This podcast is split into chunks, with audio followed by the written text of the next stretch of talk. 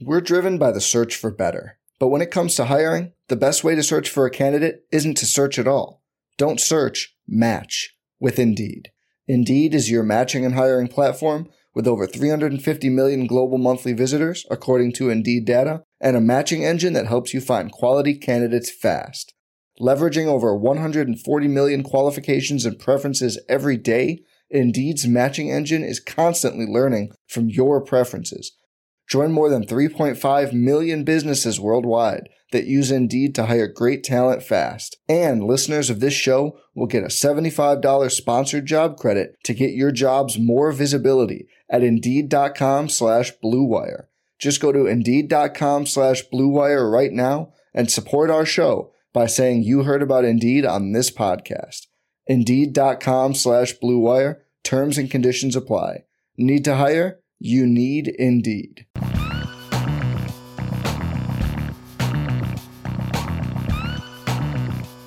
Hello and welcome to another episode of the College Football Fantasy Podcast presented by RotoViz. I am your host, Stefan Leco, joined as always by the one, the only, the wispy, the kid, Matt. How you doing, buddy? How's it going? Hey, hey. Um, Um, yeah. How are you? it is another week, another week of you stumbling over our actual podcast name that you've been on for three years. Um, We rebranded a year and a half ago, though. we have a very wordy podcast name. It's fine. Um, CFFP yeah, it's presented by RV. yeah, it's we have a long we have a long name.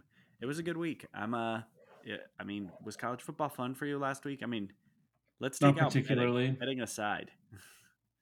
No, I, I mean it was fine. It was a whatever weekend. I, I wasn't particularly engaged with any of the games. Um, nothing like really. See, I think Yeah, I don't know. I'm. I, kinda it started off awful for me with Cameron Rising not playing and me being on that minus seven, uh, and so that was like a Friday night game, and so then I was already grumpy going into Saturday. So I guess here's a fun game for our listeners. Um, you should start to try and learn what teams suck at injury reports, and their injury p- reports meaning nothing, and anything they say meaning nothing. Um, Utah is one of those teams. Um, it's it's not great. It's not great for betters, and the fact that we don't have injury reports is uh, Frustrating at times. yeah, it's rough. It's definitely rough. yeah. Pause real quick. I'm showing nothing on my actual like bar. Like my thing isn't moving at all. When I talk, it's not moving at all. Am I Yeah, yeah, I hear what you're saying. Um, should I mess with my speaker or my I mean, I hear you fine. here, let me I, I You can can bring turn my it up a volume up a little. See if that Yeah. does anything, but yeah. Okay, sorry. So cut it. Well, you can edit that.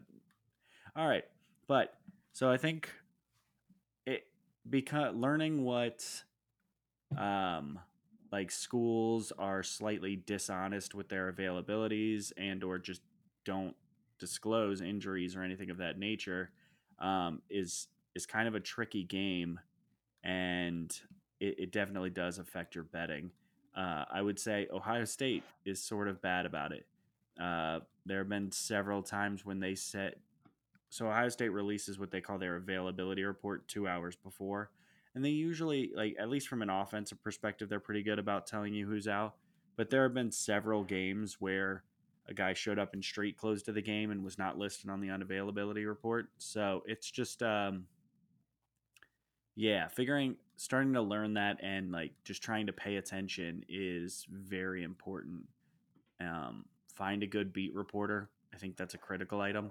Find one you trust who gets some practice reports because otherwise i think there is a lot of a guessing game involved in all this. Yeah, it was frustrating. But um, going but back yeah, to last week I, I do want to touch a little bit on it. Um i mean the biggest game of the century happened last weekend. It was tennessee and kentucky um, oh, I thought you were gonna say our New Mexico State UMass battle. oh there was that game i actually didn't watch a second because no, I didn't either. But I did No. look. I, I did look at my phone a few times. I'll be honest. Uh, uh UMass early on was giving them up. hell. Yeah, They they, were- were, up for a while.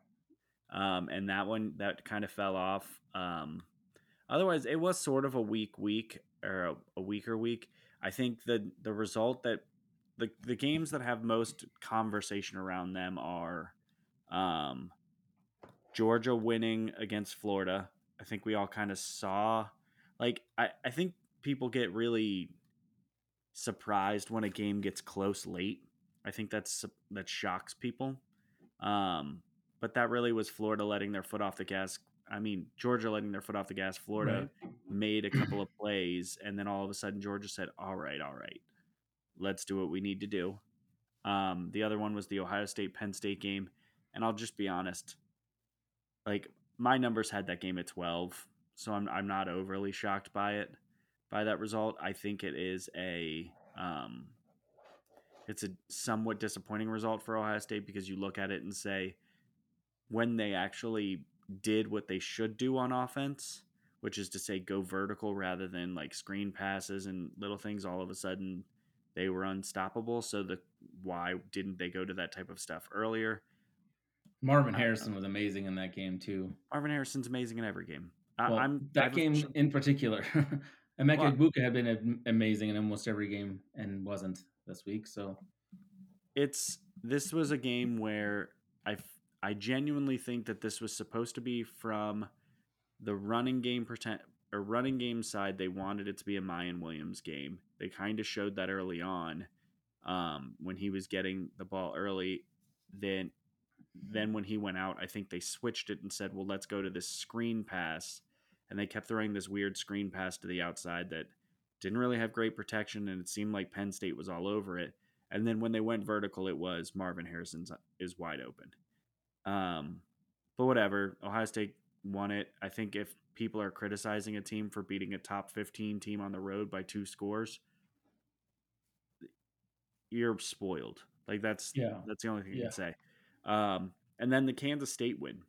Um, yeah, that was As a- crazy. as a I'll say this. So I think if you look at a lot of like professional handicappers, they will tell you that they think or Oklahoma State was very fraudulently highly ranked.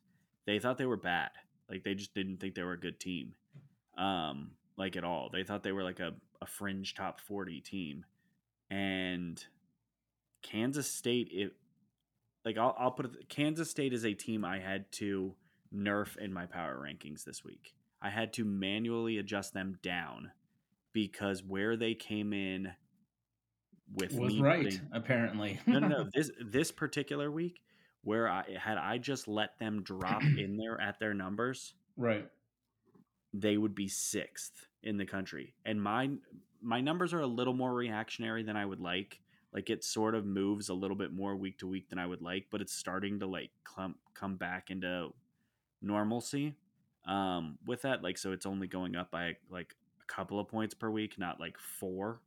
Um, but they were sixth in the first one, so I, I brought them back down closer to um, where I would say reality. But even then, I have them ninth. So I'm as much as like I'm shocked by that result, I'm not shocked by that result. Like it, the the outcome of the game does not surprise me at all. The blowout nature of it was a little bit surprising. Yeah, well, I, I was quite surprised. Uh, not so much. I mean, I could see. I mean, I, I heard people say that about Oklahoma State, but I also, you know, I didn't think Kansas State was some world beater that was going to go out there and destroy anyone, uh, let alone an Oklahoma State team that had been scoring. Uh, particularly with their backup QB. yeah, yeah, exactly. but yeah, it was a, it was a it was a fine week. Um, I'm I'm more excited about this upcoming week. I think um, there's gonna be a little bit more uh, competitiveness Sex and appeal. And games that we're, we're interested in. Uh, my like- only the only thing I'm I'm going to the Oregon game here in Colorado, uh, which is the same time as the Tennessee Georgia game. So I'm like, mm, I feel like I don't know if it's quite worth it, but I'm going to do it anyway because I don't get to see Oregon that Ducks. often. It's fine. yeah, I can just I watch the game later. It's not on either one of our cards. But Oregon minus 31 and a half is a very reasonable bet. Yeah, yeah. I'll be, I'll be playing. I'll be placing that bet um, IRL, just not on the show. Earl. All right. Shall we do it? Let's do some betting. All right, let's hit the break. We're driven by the search for better. But when it comes to hiring, the best way to search for a candidate isn't to search at all. Don't search, match with Indeed. Indeed is your matching and hiring platform with over 350 million global monthly visitors, according to Indeed data, and a matching engine that helps you find quality candidates fast. Leveraging over 140 million qualifications and preferences every day, Indeed's matching engine is constantly learning from your preferences Join more than 3.5 million businesses worldwide that use Indeed to hire great talent fast. And listeners of this show will get a $75 sponsored job credit to get your jobs more visibility at Indeed.com slash BlueWire. Just go to Indeed.com slash BlueWire right now and support our show by saying you heard about Indeed on this podcast. Indeed.com slash BlueWire. Terms and conditions apply. Need to hire? You need Indeed.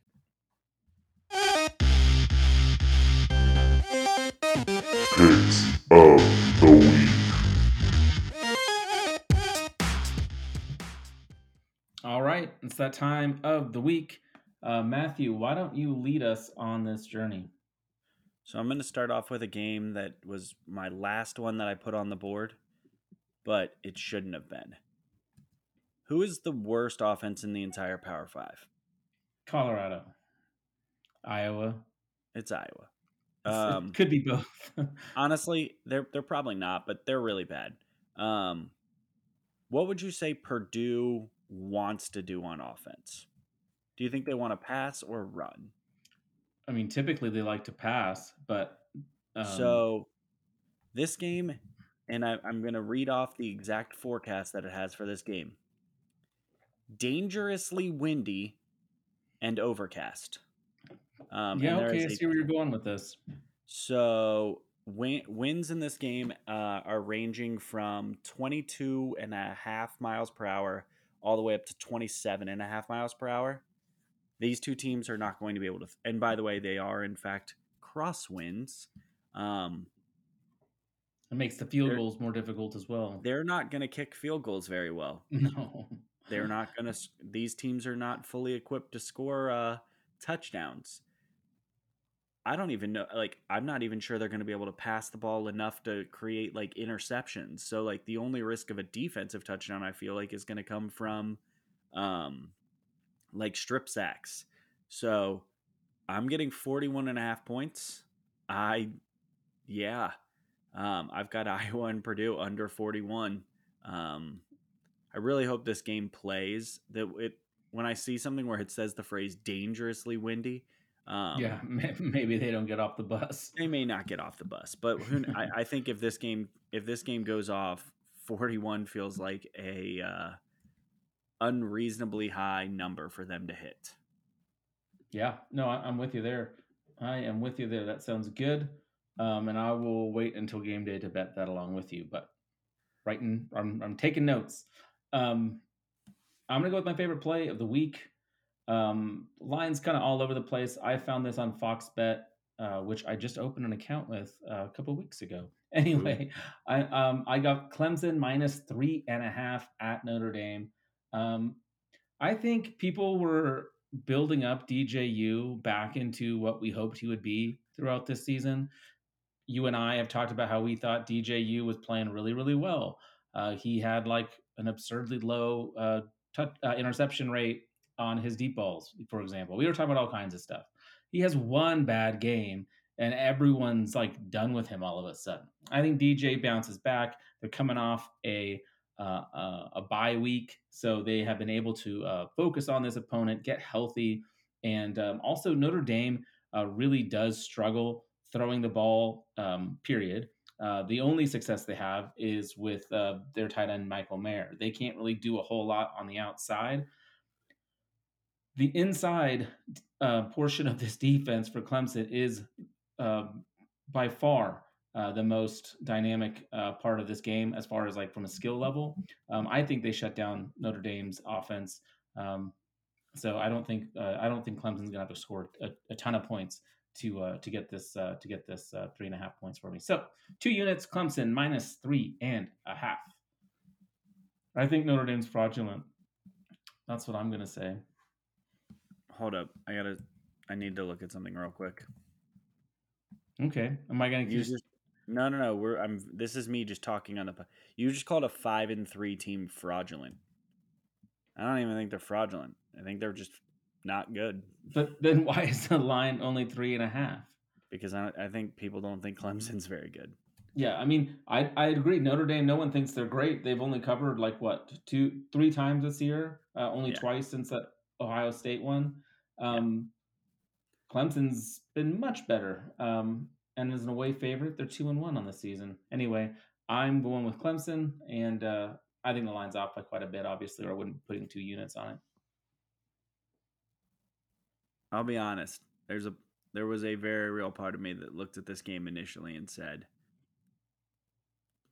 "Taking Notre Dame here feels real dirty. I kind of want to do it, um, but I Hmm. Okay, so not quite fighting, but you will not endorse this pick. No, there is one on your list where I straight up almost had it on my board. It was uh, going To fight? of you. Yeah, I was I was very close to it. Um, but we'll talk about that. We'll when we talk get about it when we get there. Um, I'm gonna put on. I, I have one that's a principal-ish play. Um, I the last one sounded like a principal-ish play too. No, no, no. I, I mean, Iowa and Purdue is just, hey, look, it's going to be too windy for them to even stand up straight. Yeah, This Big Ten is- under. A Big Yeah. Ten under in a windy environment. That's a mat play. That's a This one play. is, you. I love teams that run the ball yeah. like 90% of the time, not scoring a ton. Air Force and Army play this week under 40 and a half. Why is that? I, I genuinely don't understand why we're getting a number in the 40s.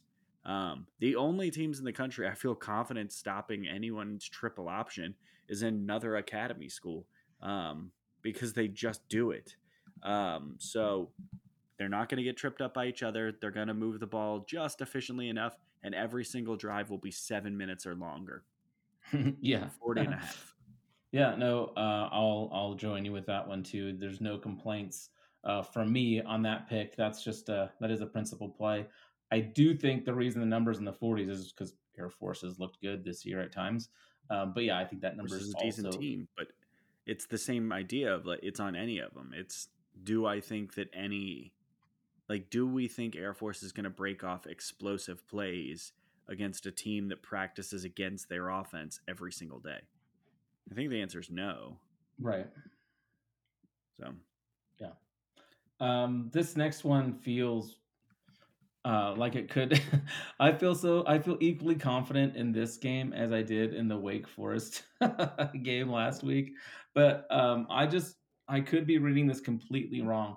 But I uh, I don't understand how Virginia is not a double digit dog in this game. Give me North Carolina minus seven is where I found it over on points bet. Um, so I think most places is seven and a half, and I'll take that too. Um, but I do have a points bet account because it is based out of Colorado. Is a very real book. You- They're actually hiring for a HR guy, and I've thought about it. I'm just gonna say. Um. Anyway, um, I I love. I mean, we've all talked about how much we you love Drake Maye. I love Drake Maye. We all love Drake Maye. Um, their his receivers are really stepping up. Um, their running game has been a little bit less, um, but Virginia's offense we've talked about it is um, it is really really bad. Even going into like triple overtime, they only managed to score 12 points uh, last week. Uh, not great. Uh, week before that, 16. Week before that, 17, 17. 20. They just can't score points. Uh, meanwhile, uh, we have the Tar Heels getting up to the high 30s and 40s um, just about every week. So I think this one gets sideways pretty quickly. Uh, one and a half units on the Tar Heels minus seven. No comment.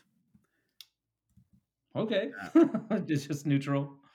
No, it's close to. This is one where I just am disagreeing with my numbers. I my numbers are on the opposite side. Oh, okay. Got it. disagreeing. So, um, I've got my next one up on the board is uh, Tulane and Tulsa over 57 and a half. Um, Tulane is a pretty good defensive team, not great. Teams tend to find steadiness against them, but they're going up against a Tulsa offense that's actually one of the more explosive offenses that they have faced all year. Um, I think Tulsa's going to break a few explosive plays in this one. And then I also think Tulane is going to be able to do whatever they want on offense because Tulsa is one of the worst teams in the country at allowing teams to finish drives. They don't create a significant amount of havoc. I think they rank outside the top 100 in havoc, and they rank inside or inside the bottom 20 in uh, points per opportunity.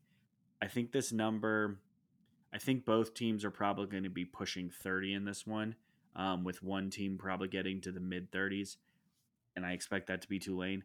I just don't have a huge amount of confidence in Tulane to actually put away Tulsa because I do think Tulsa's offense is just they're good at breaking long plays. I think they average like um, six and a half long plays per game, which is among the top twenty in the country. So yeah, I I'm a little nervous with this one because it's relying on Tulsa to score pretty well against a Tulane defense that's um, tends to allow sustained drives rather than um, uh, explosiveness. But I think Tulsa is uh, is just good enough to exploit some of that. So yeah, points.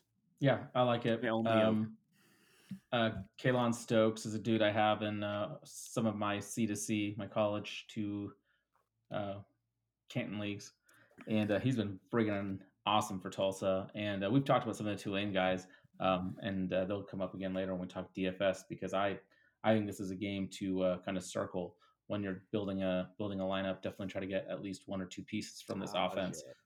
Um, so yeah, um, my next play is uh, let's see here. We will go to a, a team I was just talking about. Um, I am a sucker for punishment. Give me Wake Forest uh, minus three and a half at NC State. I know that NC State's offense has looked better with this uh, freshman quarterback, but I don't care. I don't think um, it's for real. I think Wake Forest had a really bad, just a bad day. I think everything that could go wrong did go wrong. I don't think we're going to see another dud from Sam Hartman um, like that. So I think that was um, just an aberration. I'm right. I'm I still view Wake Forest very similarly um, to the same as I, as I did this time last week. Um, well, maybe not. Otherwise, I would be hammering this um, instead of just putting one unit on it. But um, NC State's man, they're they're struggling. They've had a lot of injuries, and uh, I think Wake Forest is going to be able to exploit that. Um, so yeah, I'm going to put a unit on uh, on Wake, and that was over at Fox Bet because I know minus four, minus four and a half is a lot of places, but Fox Bet. It's where I went to for a few this week. Fox bet. Um, I don't really know where I want to go with this one. I got one. Uh, Minnesota. My computer's going to die. You keep talking. I'll be right back. I'm going to take the Minnesota and Nebraska under at 47. Um, Nebraska lost Casey Thompson last week based on all beat reporting insight, based on press conference info. Casey Thompson is not going to be available this week. That means likely it's going to be Chubba Purdy um, under center for the Cornhuskers. There's a little bit of wind in this game, and even more importantly, they're going up against a Minnesota team that's pretty decent. Um, and more importantly, Minnesota's offense is um, slow and consistent. It's like playing an academy school, except they just run Mo Ibrahim at your face the whole game. So I don't expect there to be a whole lot of scoring on the Nebraska side because I have no faith in Chubba Purdy to um, be good. And I expect Minnesota to have extended drives that just burn up a lot of clock. Um, I think they rank inside the top or inside the bottom like 10 in pace of play. So yeah, give me give me the under in Minnesota and Nebraska. I like that a lot. Um, I do. Um, Mo Ibrahim, man, he's got over 100 yards and a touchdown in every single game uh, this season. Has anyone ever called him good on our show? Yeah, I wrote an article about him the season he got injured. He was in my Deep Watch, my Debbie Deep Watch article. Love And. I called you I called you silly for that. Yeah, Zach Charbonnet was in there too. Let's go! I love these boys. They're so fun. Um, no, I like that play a lot. But yeah, uh, Ibrahim, uh, he he- he could still have an amazing day, get three touchdowns, and uh, and we see Minnesota win uh, 27-10, you know. I might alt under this one with you, not with you, but because of you. That sounds like a fun way to spend an afternoon. Um, let's go to the game of the week. We've got Tennessee going to Georgia in what many people are calling the game of the century. Um, never before have we seen two. Now I think people go crazy every. I can't. I can't stand all this. Tennessee is LSU talk. Let's just let Tennessee be Tennessee, and let's let Georgia be Georgia. But this is not last year's Georgia. This Georgia defense um, has not been uh, quite as stifling as uh, as we might recall from uh, future years. They lost a lot of people to the draft. Um, meanwhile, their offense has struggled. I mean, this is a team that was trailing to Missouri for a large portion of the game. Um, uh, even Kent State the week before. Uh, meanwhile, Tennessee has just obliterated all in their path um, ever since that uh, that that Pitt game. So uh, to open the season, so I I want uh, the points here. Uh, give me Tennessee. Um, I was able to find eight and a half on FanDuel at minus one fifteen. Um, so let's do that. I also want to sprinkle a half unit on Tennessee money line. Uh, plus 245 was the best I could find it.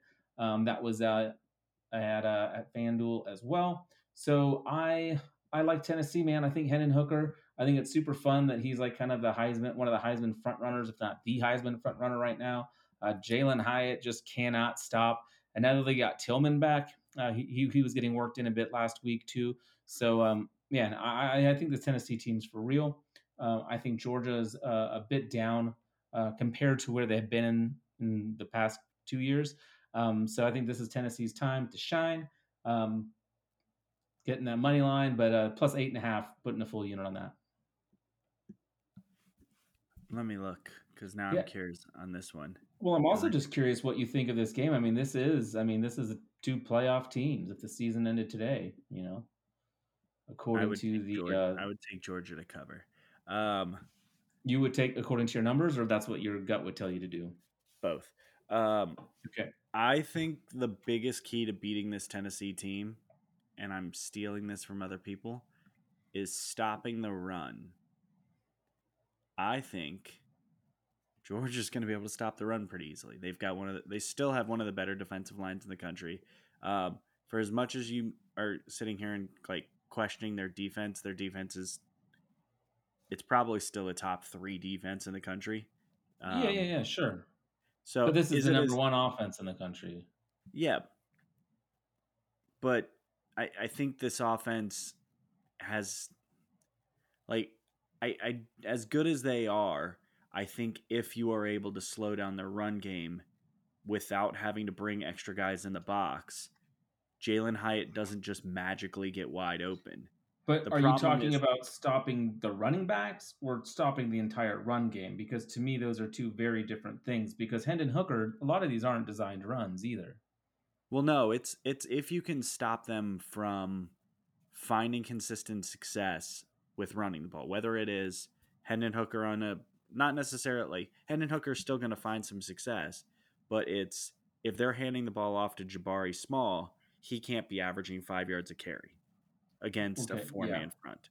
And I Right. think if they can, if Georgia can consistently stay with a four man front, so they don't need safety assistance in the box, so you can keep some type of over the threat help or over the top help, then Jalin Hyatt's not going to just go off for like 50 yard plays all the time. That's where even like Alabama struggled, is Alabama couldn't stop the run, so they had to get pull back safe or pull safeties in to help, and he just he was wide open. And Kentucky sucks, so I'm not going to give them credit for destroying Kentucky. I think this Kentucky team is bad, um, and they've been propped up for far too long. CBS put out a, a mock draft on Monday that still had Will, Will Levis as an early first round pick. I literally sent you guys a thing, you and Travis a thing before the show. I And he was- it yet. Yeah, he was he's their third player on the board.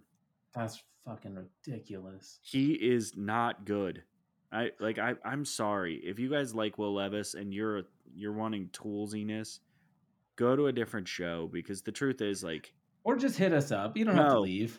go to a different show. no. I'm sorry. My actual statement, like if you've lis- listened to the show for long enough that you that you're like actively trying to find the next Josh Allen is your method of trying to find um, a highly successful quarterback, you're gonna miss 85 times out of 100. Actually, sc- scratch it. You're gonna miss that 95 times out of 100 because the truth is, toolsy quarterbacks that weren't productive consistently and didn't have good, um, like they're they weren't thinking quarterbacks do not succeed at the next level. And Will Right. Levis is Josh Allen, but you actually put talent around him so he doesn't have excuses. Um, he's a guy that couldn't beat out Sean Clifford and had to leave.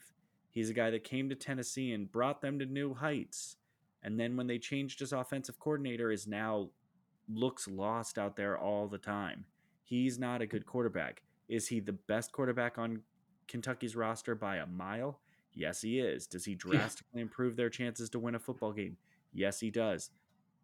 But that doesn't make him an NFL prospect. He has a big arm and he's pretty athletic. Well, I think it makes him an NFL prospect, but a late round prospect. If you a- are putting him up, honestly, tell me how in any like the only justification for having him over Hendon Hooker is because Hendon Hooker is 47 years old, but Hendon Hooker is far more productive, just as just as dangerous in the open field. And honestly, if you're looking at what he's doing on an offense, he's f- way more terrifying.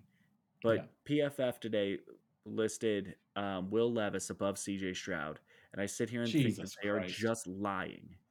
Like they are just doing this because they want to show Will Levis that high, so somebody will click it. And oh, I hope Seattle Seahawks draft him early. Wow, Just- you hate your team. I don't. That's not my team. That's not my team. I have divorced them. Um, speaking of divorce, today I get it finalized. Well, we're recording Wednesday night. Tomorrow, Thursday, when people are listening, cheers to me. Let's hear your next play. Wait up, that feels like a downer, even though I know you're No, not. dude, I'm excited. It's great. It's fantastic news. All right, um. James Madison is continues to be wildly underrated, and Louisville is now propped up after a, I would say a, not lucky win, but a win that is now giving them far too much credit. Um, I'm catching seven and a half points with James Madison, and I think James Madison has a decent chance to win this game outright. I understand it's on the road, even with that, and with a um, home field advantage built in. I've only got Louisville as a one point favorite in this game. Yeah, give me give me James Madison to cover. Okay. So you don't want the um No. No, I don't want money line. okay, I had to ask. No, I don't Um, want a same game parlay. well, if you were, would you lean to the over or the under? I have no I don't idea. even know what the lo- I don't even know what the total is on that one. I haven't um, even thrown overs unders in okay, on my I want to ask you a question. Don't cheat. Just answer. Okay. What's the last thing you think about when you think of UCLA? What's the what, what memory from this football season do you have? I don't know. I don't stay up to watch them. Okay, well, I'm guessing for most people it's that Oregon game where they where they lost to Oregon, game. where they lost a uh, 30 to 45. Um, everyone kind of has moved on from the fact that um, their wins right before that were against Utah and then Washington, who they they they, they really took care of business quite easily. Then last week, no one knows that they went out and, and covered against Stanford, winning 38 to 13. Arizona State is not a very good football team, um, and the line is only 10 and a half. I think UCLA has been forgotten about, and I think they're going to come roaring back. They're still very much in play for a Pac 12 championship appearance. Um, I think they get things going, and um, yeah, minus 10 and a half. Uh, I love that number. Uh, so uh, putting a unit on that. I would be curious to hear um, where you your your numbers seem. You don't hate the Pac-12. Your numbers hate the Pac-12. Um, I, where do you I have like this one? think I hate the Pac-12 when I had like six of them ranked in the top 25. And you're like, you hate all of them because they're not ranked fourth. Uh, yeah. They're not as good as the SEC. I'm sorry, they're still not. Um, I have UCLA by 14, Perfect. so I like your it. side. All All right, right. you're up. Um, I'm continuing to avoid the game where I almost fought you on something, so I'm going to continue to do that. Ohio State minus 38. uh, at Northwestern. Is Northwestern going to score? Um, maybe not. Yeah, I don't know that they're going to score. I think Penn State or I think Ohio State's defense showed up against Penn State, even though they gave up a fair number of yards. I think so. There's this guy JT Tuimoloau. Oh my know God. people knew about him. Um, that was the best single game defensive performance by a defensive lineman at Ohio State potentially ever. And if you want to make an argument, the only one is when Chase Young basically like single handedly murdered the Wisconsin football team on a field. Um, but JT Tuimoloau is going to continue doing like really special things. He's he's unblockable. Um, and they have two or three guys that might be special on their defensive line. I, Northwestern still wants to run the ball because they're just ineffective in the passing game. I don't see a situation where they're going to be able to move the ball consistently against Ohio State. And I think Ohio State is going to put up a number because people started questioning Ryan Day on offense this week. So, yeah, give me give me the minus 38, which I'm taking a road near 40 point favorite. I love it, but it is a homer pick, so vomit. it's kind it's of not even Homer. no. But but but when you do this with a different team, then I'll then I'll uh, it'll mean even more to me. No, when I was looking at this game, just seeing if I wanted to play anything on it, um, I decided I was gonna do what we talked about, or you were talking about, like um, Ohio State in that Iowa game, how they haven't pitched a shutout yet. I was like, Yes. maybe this is the week that I uh, I lay a little something on that uh, on a shutout here. Um, I like it. I like it. So obviously, I, I two lines, but The- the only reason I I just do you think Ohio State takes their foot off the gas in the second half? Because I think CJ Stroud might only been there for two quarters. so what do you think they'll be up by at halftime? We're also talking DFS here, my friend.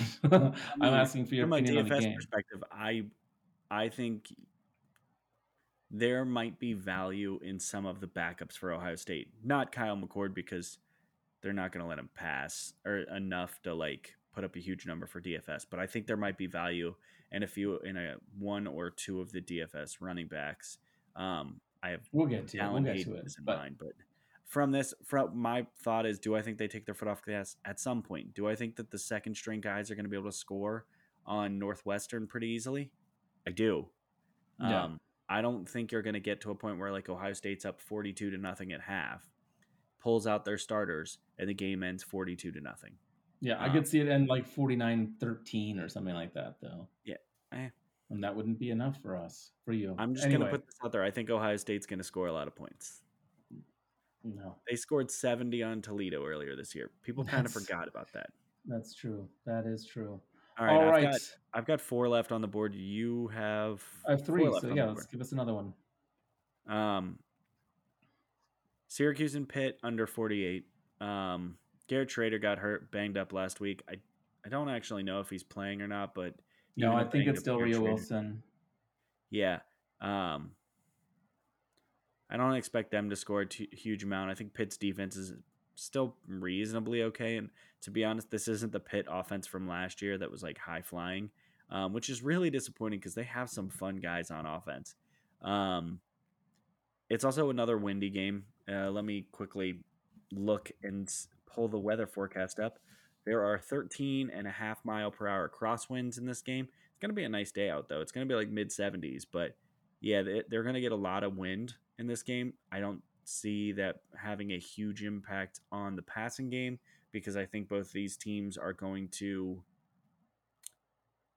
probably be forced to run the ball a little more. Like I think this will be a big Sean Tucker game. I think this will be a big Israel Abba game. Um, I wish I-? I, n- I- yeah. Yes, him. Um, I think it'll be a big game for him. I think they're going to try and run the ball, which if they're going to run the ball consistently, it's burning up the clock, 48 and a half. Uh, I think it's pretty easy to see a scenario where they cover or where they go under this number. Um, so yeah.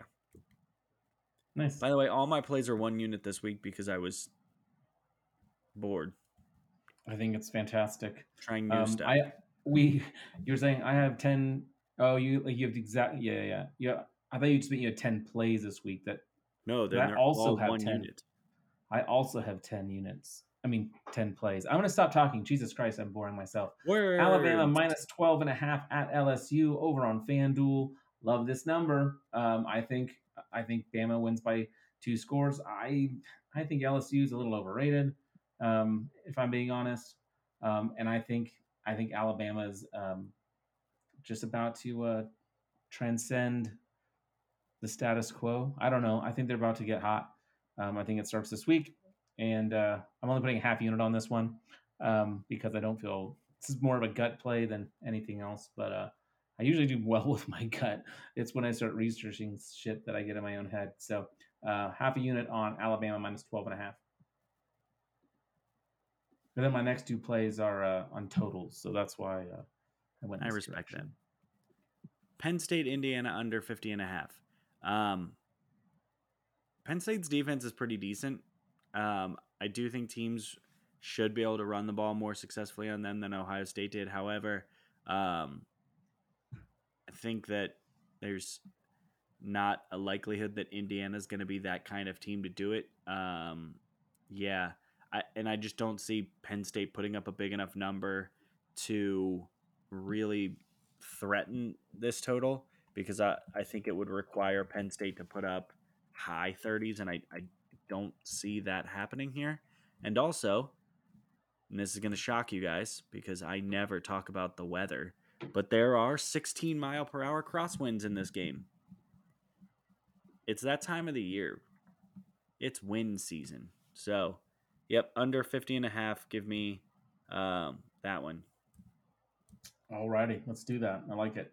Um, let's uh, hit a game that um, I'll, I'll do this one, and then you can follow up because you have a play on this game as well. Do that one last. I'm gonna do that one last. Uh, that's the one I was ready for, though, man. All right, I want to go to Boise. I want the over 54 and a half in BYU. Uh, Boise, BYU's defense is just god awful. I mean, it is very, very, very bad. I don't know where you have them ranked um, or rated, but uh, it- it's going to be in the bottom because they're terrible. And Boise has gotten things together with uh, their ever since they fired their OC and Hank Bachmeier hit the transfer portal. Um, they've actually started playing quite well. So um, I think this one gets moving. I think they uh, they see a lot of points, and uh, I want the over 54 and a half. All right. Baylor's actually a decent team. I don't know why people still continue to think they're not good. They're like I don't know. They they continue to score out really high in my numbers. I understand they're 5 and 3. I understand they're uh they have losses to West Virginia, Oklahoma State and BYU. They also have wins over Kansas and Texas Tech and Iowa State I, I think they're a pretty quality team. I think they are undervalued in this game, and I'm catching three and a half points with a team that I have as a my numbers just bluntly have as a favorite. Um, give me Baylor plus three and a half. I think I did this last week because I think they were dogs against Texas Tech too. Um, I did, and I, I won that one. I'm going to continue with that. I'm going to ride Baylor for a little bit. Give me Baylor plus three and a half at Oklahoma. Um, I almost had Oklahoma minus three I'm on sure my you did. board.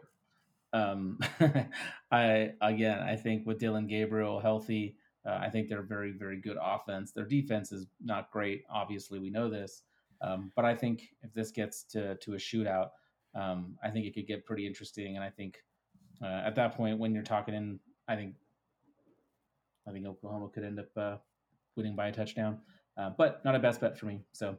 Um, Texas, Kansas State. Oh, I'm not allowed to do that one. I want the. last. I'm gonna do well because now I'm doing a team total over. So, uh, um, kind of wanted to uh, do things differently there. But UCF is playing a really bad Memphis defense. Um, so I uh, want to exploit that. They uh, they've given up 30 plus points uh, many times this year. Um, in fact, I did uh, I mean, off guard. My what's that? I said I did catch you off guard. Yeah, I wasn't quite quite ready. So, uh, but UCF uh, is out. The, the team total here is 30 and a half points. I think uh, UCF gets rolling. Um, I know the number is deflated here because uh, John Rhys Plumlee, the quarterback for UCF, is banged up. but um, but their their backup Mikey can be just fine. Um, he can he can move quite a bit too, and that's what this offense requires. I think they run the ball against this undersized Memphis defensive line, and uh, UCF, well, maybe not um, winning or covering. Um, I think they score points. So uh, team total over 30 and a half for me. So to your point, uh, Memphis has led up over 30 points six times in Thank eight you. games this year. I was looking at my- over the last three straight games, including Houston, East Carolina, and Tulane. I don't think it's a stretch to say that uh, UCF has as good, if not better, an offense than all three of those teams.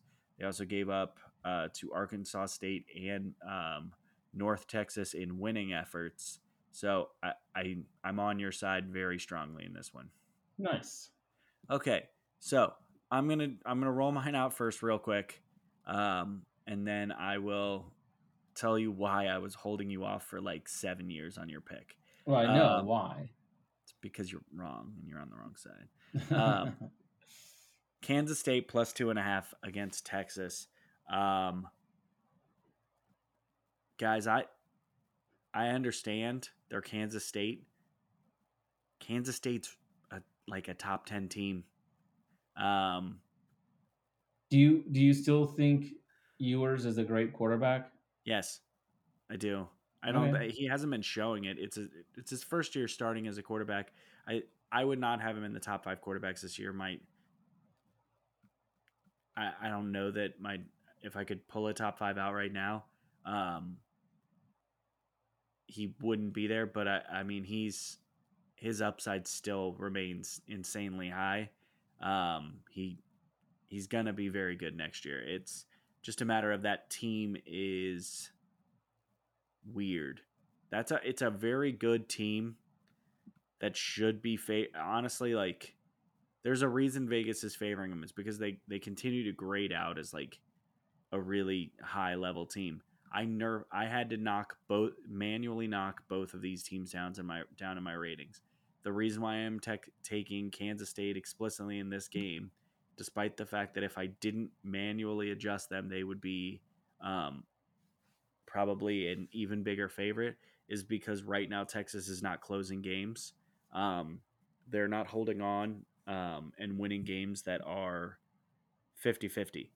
Kansas State is winning those games, with the exception of the if it weren't for the Tulane loss, I genuinely think Kansas State would be a team that we all just accept as a top 10 team in this country. Um, they're really good. I think they're going to win this game outright, but I'm going to take the two and a half points because it feels like a gift and I'm getting it at plus 100 anyway. So give me Kansas State to cover this game against Texas. Yeah, I could see that happening. Um, but where I want to attack this game is on the total, as we talked about, and I want the over in this one. I think um, uh, Quinn Ewers, you know, has another week to uh, get healthy, and I think he's going to be a difference maker in this game. Uh, I think he'll be ready for um, you know life on the road. It is a uh, afternoon game, so shouldn't be uh, too crazy there. Uh, I think Texas is able to put up a bunch of points um, on a Kansas State defense that yes, they just shut out um, Oklahoma State, uh, but they have given up uh, plenty of points uh, this year. They gave up over 30 to Oklahoma, um, almost 30 to Texas Tech, 38 to TCU. Uh, so so they can be had. Uh, meanwhile, Texas's defense has also um, given up a bunch of points. Last time we saw them, they gave up 41 to Oklahoma State.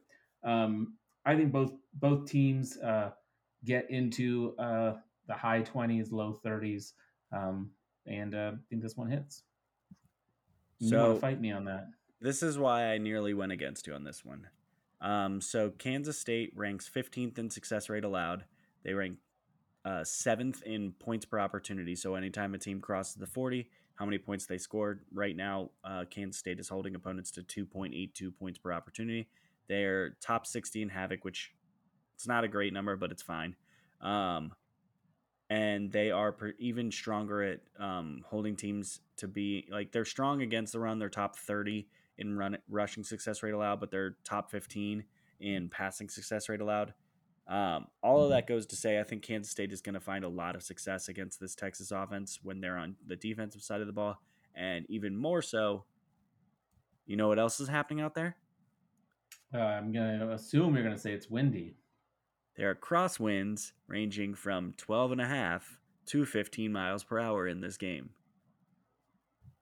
It is not going to be easy for either team to score consistently in this uh, game. I think that Kansas State is seeing a jump up in talent um, when it comes to the defense, or when it comes to the defense they will be facing in this game. I, th- I genuinely still believe that Texas is the most talented defense in the entire Big 12.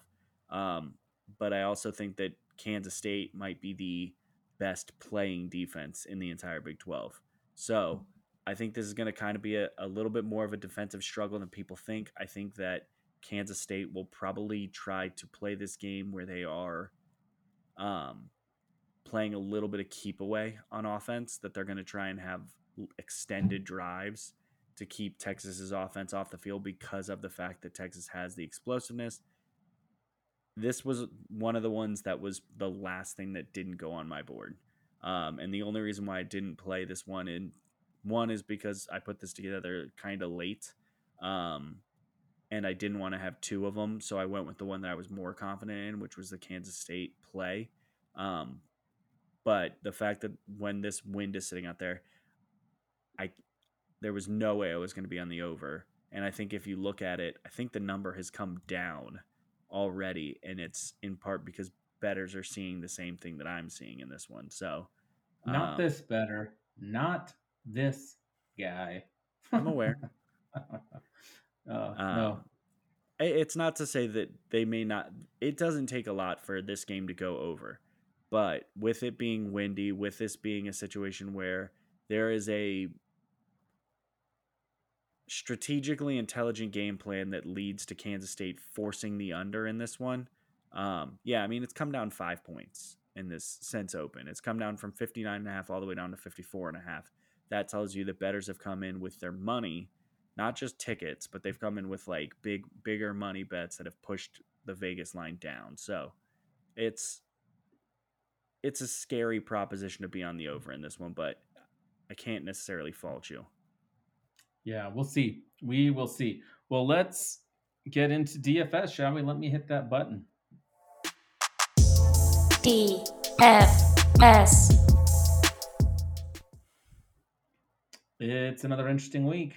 Um, I think part of the part of the reason this one is uh, is so wacky is because um, we're seeing two of the best offenses as far as like production uh, going up against very very bad teams in Ohio State and Oregon, uh, playing Northwestern and Colorado.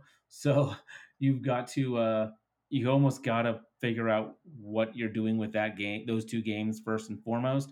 Do you want some action in them because those two teams are going to score a bunch, or are you nervous that um, they're only going to be playing uh, one half of football? So um, I have decided to go ahead and play some of the players from those games because uh, one, I found some value there, uh, and two, um, I'm willing to take the chance that uh, the reason my uh, the reason my guys are being taken out at halftime is because they just scored two, two, three touchdowns in the first half. So uh, that's kind of how I'm looking at those two games. What are, what are your thoughts, kind of, on uh, Ohio State and Oregon um, this week? I, I think you can get a few pieces in there, but I'm not going to pay up for any of the like super pricey guys. Um, I'm not going to pay for Stroud, even though I think Stroud could go bananas. I'm not going to pay up for um, Marvin Harrison, even though I think he could go bananas. Um, I do think your concerns of them playing fewer snaps are, are legitimate. And so, from my perspective, I think I'm going to just take the cheapest option in that game. So, in that one in particular, I'm I'll, I'll get to this later, but I'm I'm gonna play Fleming. He continues to be a touchdown scorer. He didn't last week, but he scored a lot of touchdowns this year. The there is a cheap option if you wanted to slide in one of the running backs for the backup um, to get some late run. I do like Dallin Hayden. He's played in a few games this year and does seem to have some burst. Um, I think they want him to be the second back. Um, my only concern would be is if for some reason he fumbled or um, showed some type of ball control concern, they may go all the way to DeaMonte Trayanum, um, who was recently moved from linebacker over to running back. They may go to him um, as an option. I wouldn't recommend playing Trayanum he hasn't played running back in Many moons. 12 months. well, I mean, like 12 months. He played for Arizona State last year. That's right. Um, Yeah. So he's quality, but I just don't I don't think you can get a reliable number of touches for him because there's a decent chance he's the guy that comes on the field with the third strings. So um yeah, I I think you can play Stroud and I think if you do, you you want to treat it where you want something with him. So probably take a shot on an Egbuka or a Harrison at that point um, to try for the your goal if you're going to play Stroud is to break the slate because there is going to be a situation where you're getting like a three touchdown performance from Harrison and a five touchdown performance from Stroud, and all of a sudden you're just you you're so far ahead of the f- uh, the field that it's unfair. Yeah. Um, well, where are you? Uh, which quarterbacks do you like this week? So let's uh, let's start there. Like I'll be honest, I didn't love a lot of the quarterbacks. Um, That's, that's I looked at when I started at the top. I was like, I think Bo Nix is rightfully priced at the top. Um, I think Stetson Bennett's price is kind of a joke. Um, if I was confident John Rhys Plumlee was playing, he would probably be my favorite quarterback on the entire slate. I love mobile Sure. quarterbacks. I think they are um, unbelievably fun for DFS. But with him being a little bit dinged up and having a questionable tag, I don't really like the idea of having to do a late swap. Um, weirdly, uh, the quarterbacks that I like, I'm going to stack a game that might be high scoring because both of the teams suck. Um, and that's, I'm going to stack in that UVA UNC showdown. Um, I like Brennan Armstrong. Um, I think he is capable of putting up a decent number against a bad defense. This is that bad defense he needs to see. So give me. Uh, I actually like both of those, so I'm, I probably would put both Armstrong and uh, Drake Maye into a lineup. Yeah, I uh, I love Drake Maye this week. Um, Eight thousand two hundred against a not a not a very good Virginia um, defense, and UNC just scores at will. So uh, I like Drake Maye quite a bit this week. Um, if you're looking a little bit cheaper, because a lot of those guys are up in those 8,000, 9,000s, uh, I like Michael Pratt, uh, quarterback for Tulane. Uh, you talked about Tulane earlier on the show and how their offense can get moving. Um, he's only 6,300. Um, and uh, I think it's hard to squeeze both like Bo Nix and CJ Stroud into a lineup. So if you want to pay up for someone and then go a little bit cheaper, uh, Michael Pratt uh, does have a, in my opinion, has a has a really nice floor. Um, he's not scored uh, fewer than 17.75 points um, at all this year, and has finished with more than 26 points in um, in half his games. And this game has a pretty high uh, implied point total uh, for Tulane. There, another guy I like is uh, if you want to get risky, um, I've kind of liked uh, Texas A&M's offense the last couple weeks, and with Conner Wei- Weigman, the freshman there, the five star, um, and he's only five thousand four hundred. So if you want to get crazy and uh, throw him in a couple lineups, so you can spend up uh, big elsewhere, get Marvin Harrison, uh, get Quentin Johnston, uh, get some of the higher priced players. Um, I, I kind of like that too. So uh, those those are some of the other names that I liked at quarterback. Um, at running back, I, I'd like to hear your thoughts. TreVeyon Henderson is only six thousand four hundred. He was someone that I was curious about because um, once he was given the ball last week, he just looked so explosive. He he didn't look like he was um, he was being hampered by that injury anymore. And uh, at that price uh, against this Northwestern team, I could see. I mean, yes, there's a range of outcomes, and maybe it's uh, it's probably somewhere down the middle. But you said um, like Stroud could throw for five touchdowns. Uh, TreVeyon could also run for three. You know, um, so so what are your thoughts on him being the Ohio State uh, my my uh, my source at Ohio State? I think he. I mean, I think he's viable. I think going up against this Northwestern defense is a. You probably do want a piece of this offense somewhere on your lineups, just because there is a chance for somebody in this game to just have a pretty ridiculous out or a pretty ri- ridiculous game. Miyan Williams, I, the injury continues to be a little bit of a mystery of exactly what happened to him, but it does appear that it was a hand and or wrist injury. It has been determined to be not serious, but even as a not serious injury, I would say his likelihood to play this weekend is somewhere between zero and three percent, which is to say, if he if he goes out there, it's insane. Um, Henderson's going to get the bulk of the workload if they utilize him in a way that benefits him the most, which is let him be athletic. He's going to have a very big game, and I anticipate that that is a possibility. They, um, my only concern, and this is super duper like in the weeds, is that Ohio State has gotten a little bit predictable in their running back tendencies. They've in last week's game when they lined up in the pistol, they lined up in it six times. They ran the ball six times. Um, there was another if they were under center, they were running the ball, and it's it's like a tell, and it almost allows the defense to just completely key in on them.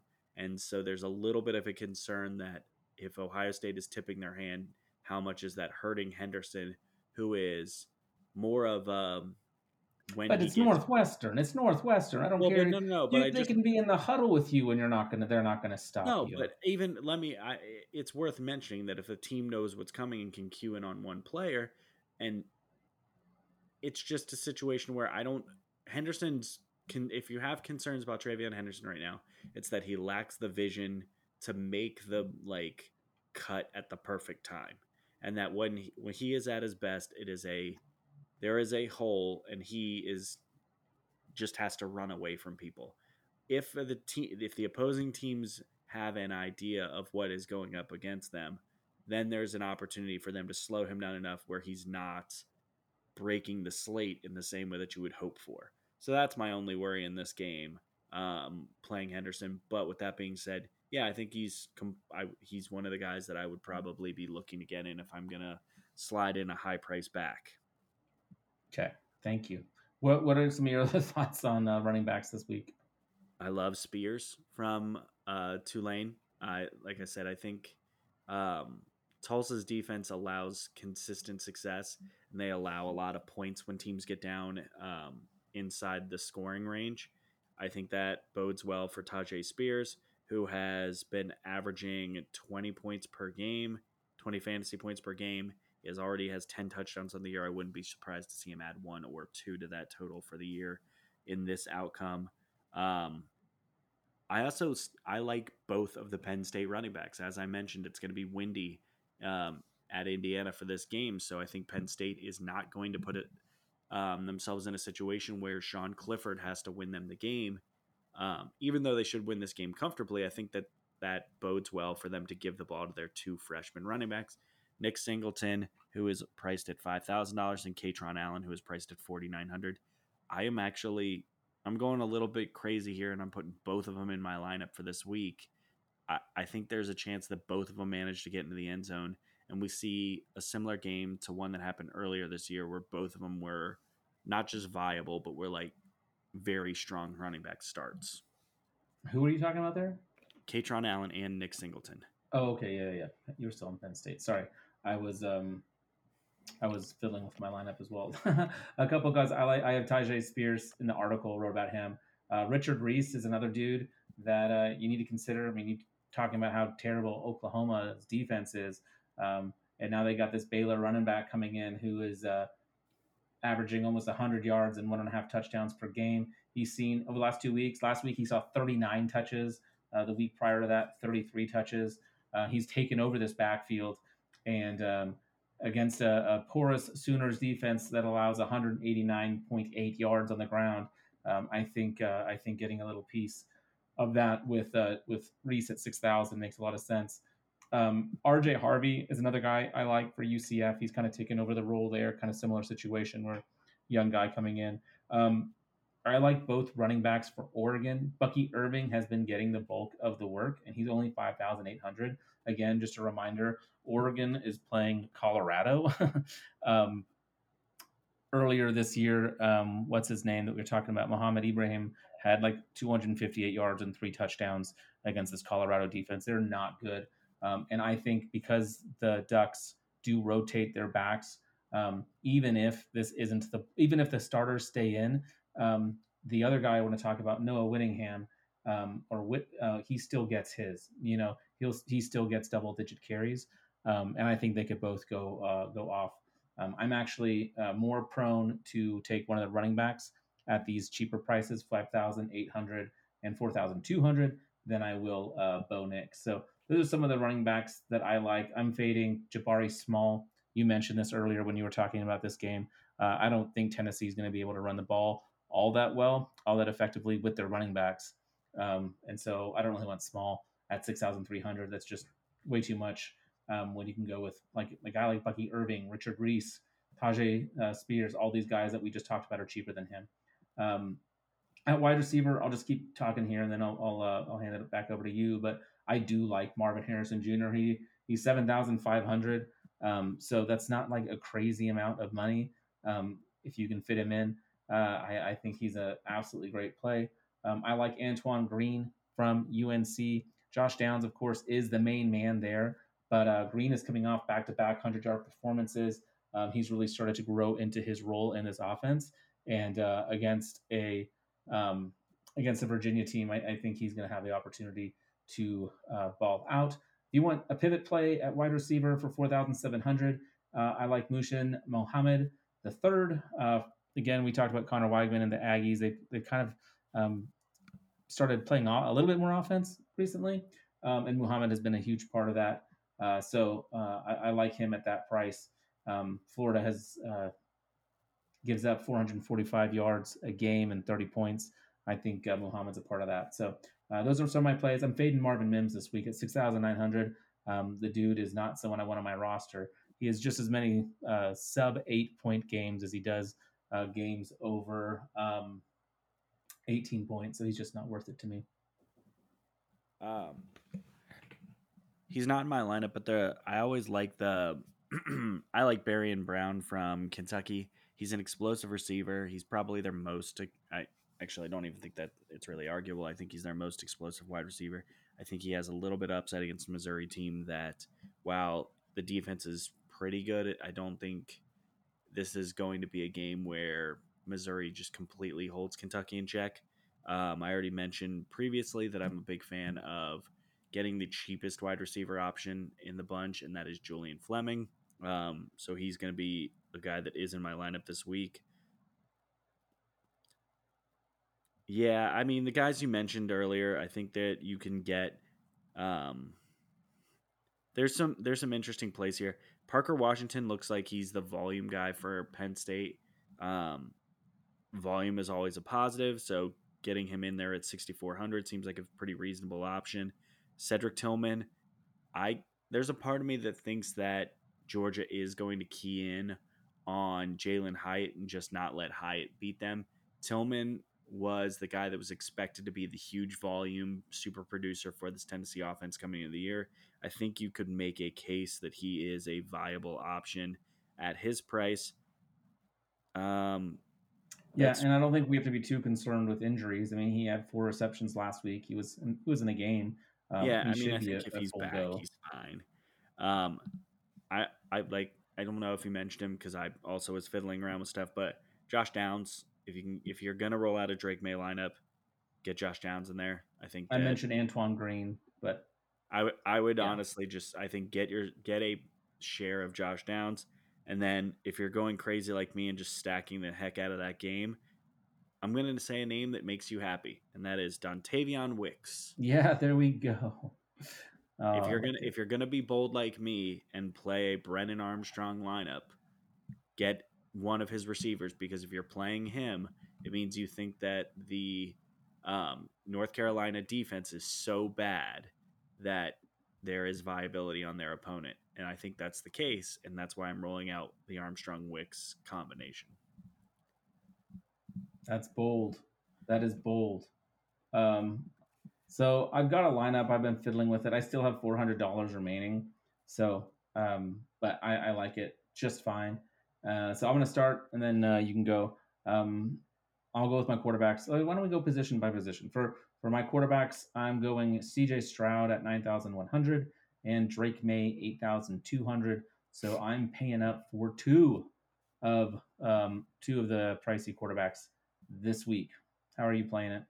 I'm also going with Drake Maye, And I'm doing as I mentioned. I'm going bold. And I'm taking Brennan Armstrong. And Brennan Armstrong is 7,100. Correct. Um, okay. Um, At running back, um, I'm going to go with the. Um, I'm going to go, as I mentioned, I'm going to go with both of the Penn State freshman running backs, Kaytron Allen and Nicholas Singleton. Then I'm also going to put in in my flex spot. I'm going to roll uh, Tyjae Spears. So Spears comes in at 6,100. Kaytron Allen's 4,900, and Nick Singleton is 5,000. Um, I think there's viability there that you may find more success there than some of their equally priced backs. yeah. Um, I am going to go with Tyjae Spears as well and Bucky Irving um, from Oregon. I mentioned those you guys. Again, cannot stress enough. Colorado is trash. And then I'm really struggling. I'm struggling to decide between um, Nate Singleton, who you have been talking about, and RJ Harvey, um, UCF running back extraordinaire, who, uh, you know, he is. Uh, he's fun. so and he puts up points uh, since kind of getting the the bulk of the work. He's been getting 18 to, to 25 points a game. So uh, kind of I'll go with RJ just to be different. Um, and then at wide receiver, um, I am going to stack both my quarterbacks. So I'm going to go with Julian Fleming um, and Antoine Green. And then I am going to go to because I need to save some money here. I'm going to go with uh, Muhsin Muhammad III from Texas A&M uh, against Florida. So uh, those are the three wide receivers I'm running out my team with. And I'm going to wrap up my team. Uh, similar to you, I'm going to stack both my quarterbacks. I'm going to go with Dontayvion Wicks, Josh Downs, and then the aforementioned Julian Fleming. Nice. That's that's fun. Um, may all our lineups make us money, dude. I'm I don't know why I'm so much better at uh like double ups. I almost always hit. I am really rough on those tournaments. I, I build them. Uh, I build them too cashy, I guess. I mean, probably. Yeah, yeah. Well, we've got a good week coming up here. Um, I will be uh, I'll be rooting on my Ducks from the uh, from Folsom Field. It'll be good times. I'll probably be watching the Georgia game on my phone. Do you have any final words for listeners? Buy, Julian Fleming. I am. All right. We'll talk to y'all next week.